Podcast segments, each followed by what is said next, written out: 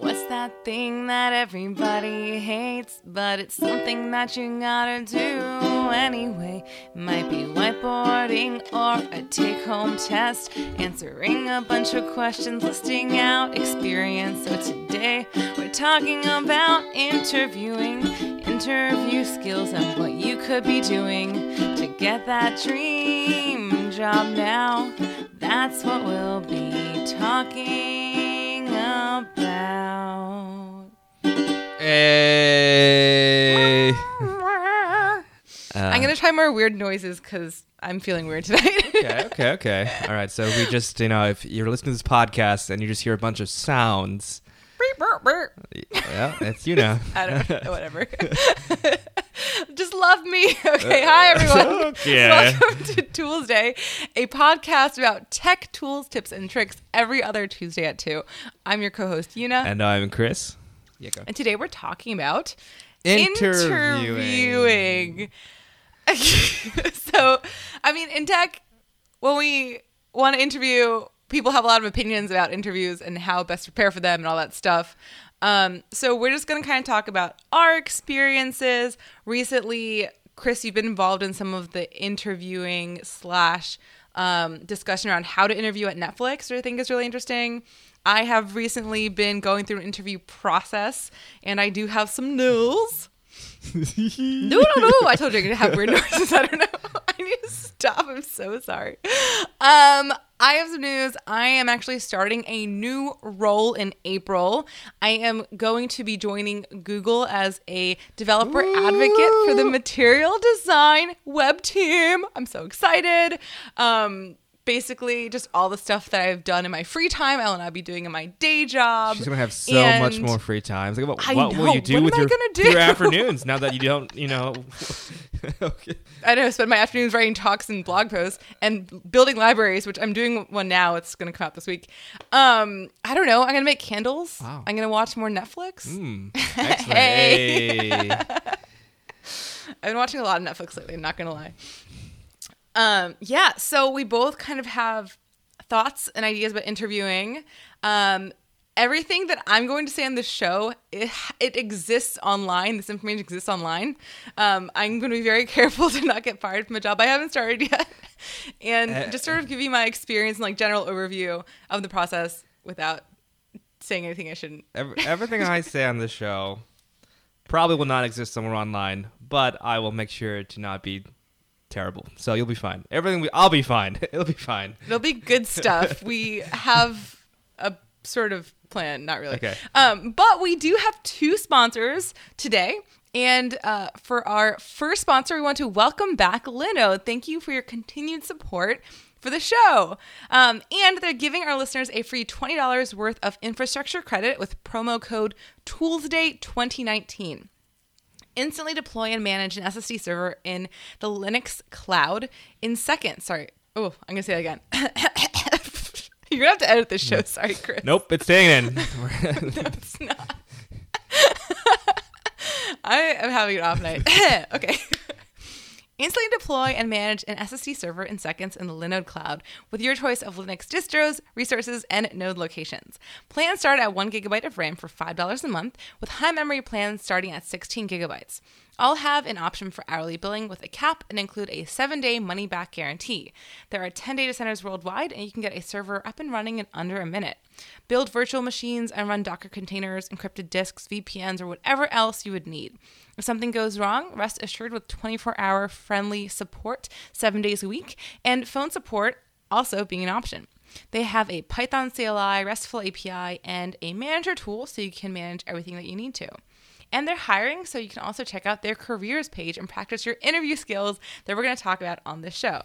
So remember, you get a $20 credit when you use promo code ToolsDay2019 or visit linode.com slash toolsday. That's L-I-N-O-D-E dot com slash toolsday.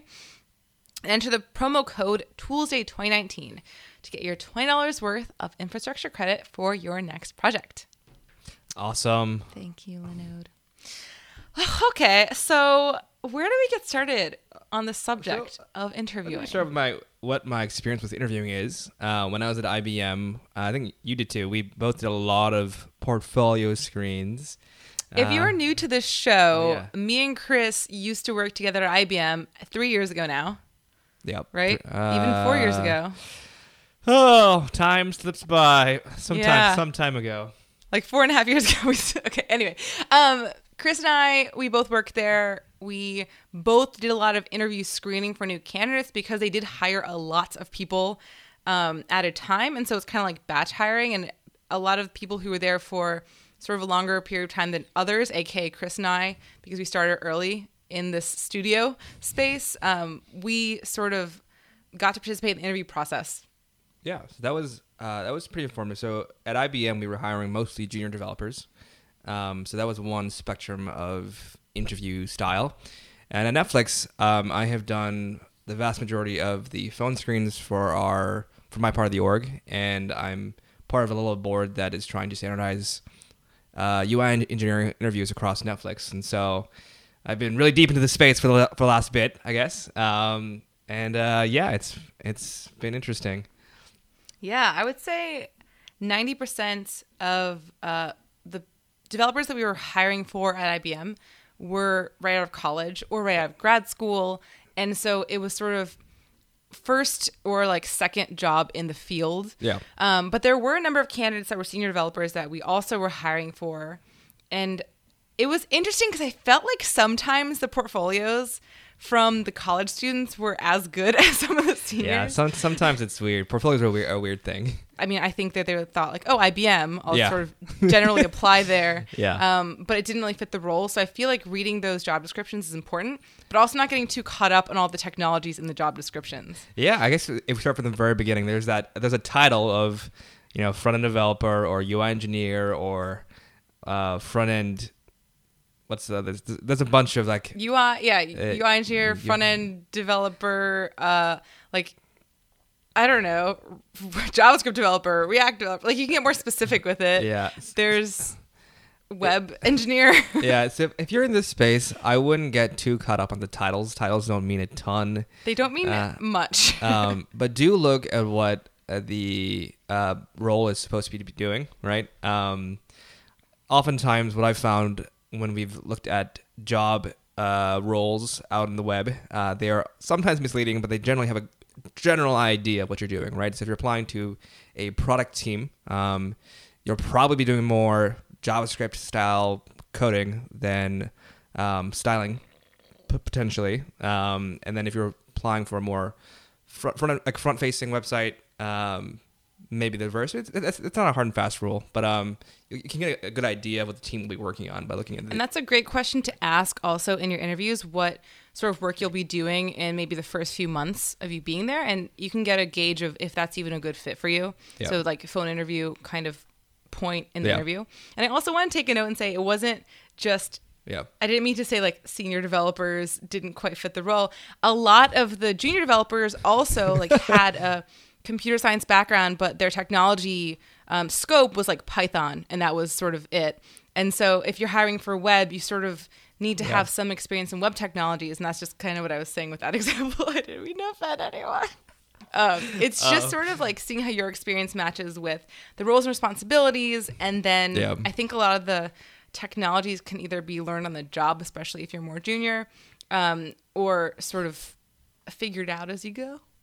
Yeah. Uh, one thing I'll say also is that, um, you know, oftentimes jobs will say we require X amount of years of experience. Um, those years, those numbers aren't hard and fast rules if you're just getting into the industry. Like if you see a Ten two-year years of React experience. Yeah, is, if you see a two-year post, it requires two years posting. That means requires zero-year posting, basically. Um, Netflix is kind of unique in some of our stuff that we do only hire seniors at Netflix um, for for pro or con, um, and so we do require a little more, but it's not even even then. Like if you can show that you know what you're doing, like uh, that years of experience for for a good company, well, it's kind of more of a a general thing as opposed to a hard and fast rule. I also feel like years of experience can be interpreted in different ways.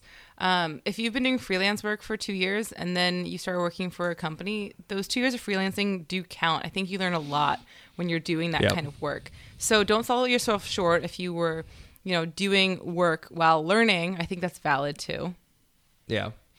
Uh, so you just went through the interview process. Um, what what were your what what what helped you out the most when you were prepping for uh, interviews? Um, so I feel like Google specifically has a very long interview process and there's a lot of steps to it.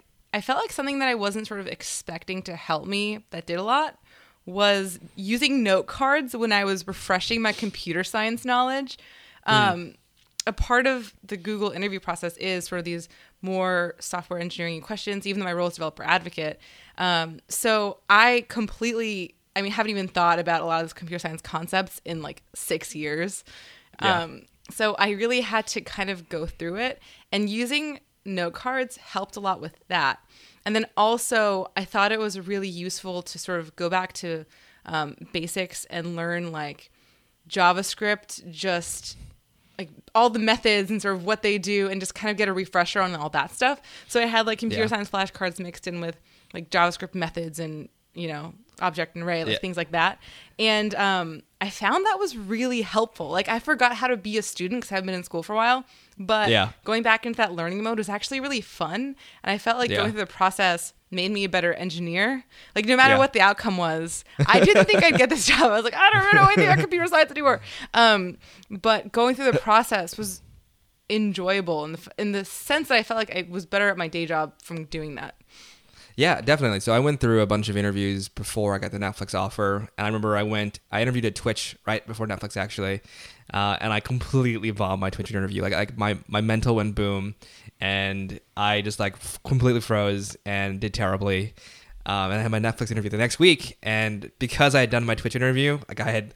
I had refreshed my brain about these a bunch of the concepts. I felt more prepared to go into Netflix, and so I did well in my Netflix interview because I had done some interviews prior. So if you're interviewing, um, just keep at it. It's like a trained skill set as well, right? It's like taking standardized. It's like it's like taking standardized tests in some way, right? Um, there's Yeah, I mean every interview is different, um, but they tend to sort of uh, a lot, at least in the tech industry, tend to skew in the same type of questions. Yeah. Um, Uh, one oh, go ahead. One thing I'll say, following your report of JS Basics, you know, so Netflix, we tried not for our UI engineers, we tried not to give you like, hey, why don't you make a linked list here, um, or super heavy, heavy comp sci stuff, but we do still expect you to know like what is a good data structure for the web and what's a good algorithm for the web. And these two words, data structure and algorithm, sometimes I think scare the bejesus out of people, uh, especially for if you're not a comp sci person. Like, like I wasn't a comp sci person. I'm a poli sci background, which is the exact opposite of comp sci. I, I learned how to write 50 page papers and make things up on the spot. Um, but um, you know, in my work by today, you know, I actually I you know data structure knowledge is important. So we like knowing when to use an object versus when to use an array. You know, when to how to optimize a loop so it runs faster. These kind of things are actually very useful in UI engineering. And so, um, if you're doing a refresher course, you know, or refresher stuff, look up objects, look at arrays, look up how to how to make a function faster. Right? Um, these are things that you will do in your day to day job at some of these tech firms, and so um, make sure you have those down. I also will say, um, don't skimp on also refreshing your CSS if you're not super strong in that. Um, I there's a lot of, I mean, I feel like software engineering interviews are a little bit different than web developer interviews because with software engineering interviews that you kind of focus on like optimization, performance, sort of, um, you know, co- like time and space complexity and like those sorts of things. But I think that in uh, front end interviews, I'm not talking specifically at Google. I'm talking like sort of other roles that are web development roles that I've applied to in the past. That sort of knowledge of like that complexity it gets replaced with the knowledge of how to style something online. So I Yeah. think that there's that spectrum of things. Like you don't have to be perfect if that's not your thing, but Yeah. um, definitely having that skill set in web development is important because you know what if you're not working with a designer all the time or like Yeah. do you know how to use a design system if the company Yeah. uses a design system and do you have like basic understanding of performance and how that relates to both javascript and css those are all uh, the broad range of Yeah, yeah. Sorry, I, I've definitely been skewed because I've been in the Netflix ecosystem for the last two years. It's like, okay, uh, this is how and we your do it. role But is yeah, definitely like yeah. very uh, okay, so in front end, I think there's like still like the the, the visual front end and like the more Yeah. core product front end, and your role is like definitely core product Yeah. world. Yeah, yeah, yeah, yeah. Definitely, I definitely agree. So, like, you know, we skew really heavily on when we're interviewing. How do I make my JavaScript better? Uh, we do look at your CSS. We, we we are standardizing our take home assignment, and so in there we'll look at your how do you lay out things, right? And so for for us, like knowing proper box, you know the box model really well. Like you're not adding a bunch of divs in there for no apparent reason. You know that kind of clean markup is important, but we definitely don't we don't look at advanced CSS. So yeah, I would say I um, think that's sort of standard too. Like just knowing how to use it. You don't have to be perfect at it for most front end roles, um, but then understanding like semantics with yeah. uh, HTML because no matter what framework you're using, if you're not using a framework at all, those are the core tenets of the web. Like that's something Yeah. that um, it seems like it should be a fundamental thing that people learn first, but often, especially today, it's not because people are learning Yeah. frameworks first. Yeah. So like understanding the types of elements that you should be using, um, Mm-hmm. I think that's a note card to be made. yeah. Um, on the social side, you know, um, so Netflix has a couple of different steps in the interview process. One of them, you'll be meeting with the HR person, but even with our technical interviews, we'll be uh, looking for how do you collaborate when you talk about code, or how do you ask questions, how do you receive feedback, and um, being able to, to keep a conversation going through a technical interview, I, I found is super important. Um, just as a kind of like how to interview thing. Um, yeah. I felt like that yeah. was during my interview process. Also, I will say that I didn't interview anywhere else. Like I wasn't like specifically looking for the job. So I didn't have that um I think once you start interviewing you get better at doing this. But Yeah. uh, something that I kind of practiced on my own was talking out loud as I was going through problems. Mm, yep. and I felt like that was really helpful because when you talk out loud, it's kind of like rubber ducking in a way where you sort of talk yourself out of problems. But also when you're interviewing, the interviewer is there to help to guide you. You shouldn't like Yep. be too reliant on them, but it sort of becomes a conversation. And a good way to start that conversation is by asking clarifying questions. Um, and then sort of uh, building an outline of what you think is the right way to solve the problem, and Yep. then going into the steps of solving that problem. Um, I feel like this is sort of a good starting broad and then getting more and more narrow approach to Yeah. uh, solving problems and also helps the interviewer understand how you think. If you do have like some technical snafu, it doesn't take up all your time.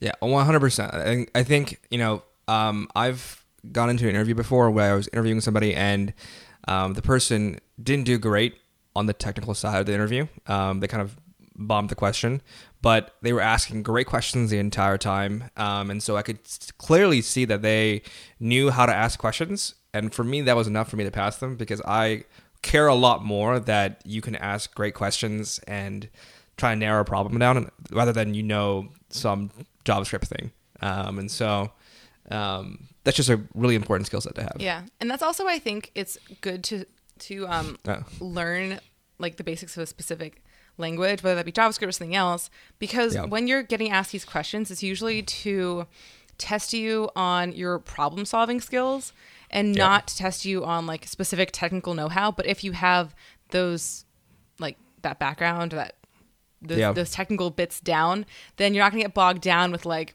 oh shoot, uh, how do like what's the right method to use here? Like you kind of just have that in the back of your brain from going over it, Yeah. so that you can Yeah. actually solve the problem they're looking for you to solve, which is a logic problem, not like a specific technical problem Yeah. most of the time.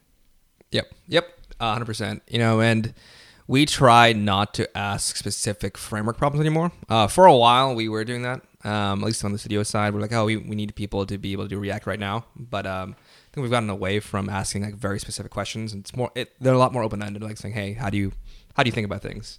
Yeah. So for UI engineering questions, um, what I have seen more often, like at Bustle, other places I interview, is you'll get like a challenge, like okay, build this, um, and it depends on what the role is. But for like front end development that's more visual, it'll probably include um, like interaction of some sort based in reality. Yeah. You know? Yeah, if you get so you're you're bound to interview somewhere where they don't do this, where they ask you questions about something that's you'll never actually do, and that happens. And I actually view that as a bad sign for that company. Like, oh, this person, this company doesn't know how to think about the web just in general. Um, there's this great GitHub repo with a bunch of uh, companies that that say they do not do these kinds of questions in their interview process, and I'll link that in the show notes. And that's um, like your these are- whiteboarding questions that people hate Yeah, doing so- because I get Right. it. Yeah. So, the, so yeah. So these questions do these this list of companies do not do like algo questions on a whiteboard. You may have to solve a problem on the whiteboard, but it'll be related to like a UI challenge as opposed to um, something something you would never actually do in real life. Um, so, what are some good questions that you've heard candidates ask you as an interviewer? Mm, okay, so um, you know, it kind of depends. There's there's great technical questions and there's great culture questions. Both are pretty important. Um, on the technical side, the biggest things that I want to hear, the biggest questions I want to hear from someone are clarifying questions around the problem statement. So, um, if I ask if I ask you the problem and you um, most people don't have a hundred percent firm grasp on the entirety of everything right away, and so asking questions about what happens if this in this state or that state or you know various scoping things like that um, are are a great sign to show that you understand what's happening in this problem, um, or um, have great you understand how to ask a question about the problem. So scope questions are wonderful.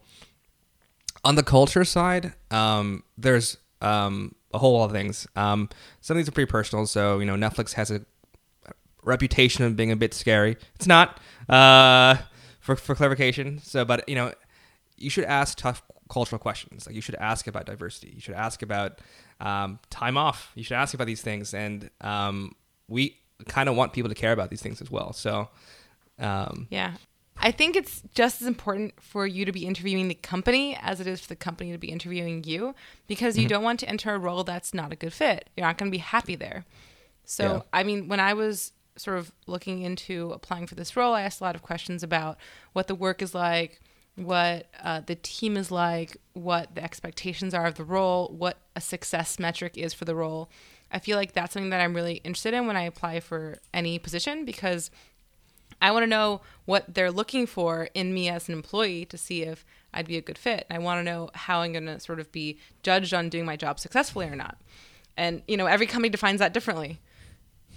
Yeah, yeah, but it- it's important. So you know, there's there's that question. You know, you people sometimes toss around their aren't saying, you know, in six months, what's a good sign of of me being successful at this company, right? Um, that's a great question. Sometimes as an Um, interviewer, that's hard to answer. it's it's it's sometimes hard to answer, but it's like interviewers should be prepared to say, uh, a they have an answer, which is great, Yeah. or b um, I'm not entirely sure, but in my experience, uh, after six months, this is where I was at. yeah. Um, I, and I also want to say yeah. don't be afraid to say that you don't know if you don't Oh, know. yeah. Like if you're Oh. bullshitting something, people will know and that's going to look bad for you. So Oh. yeah, if you don't know, just I mean, nobody knows everything, so it's okay.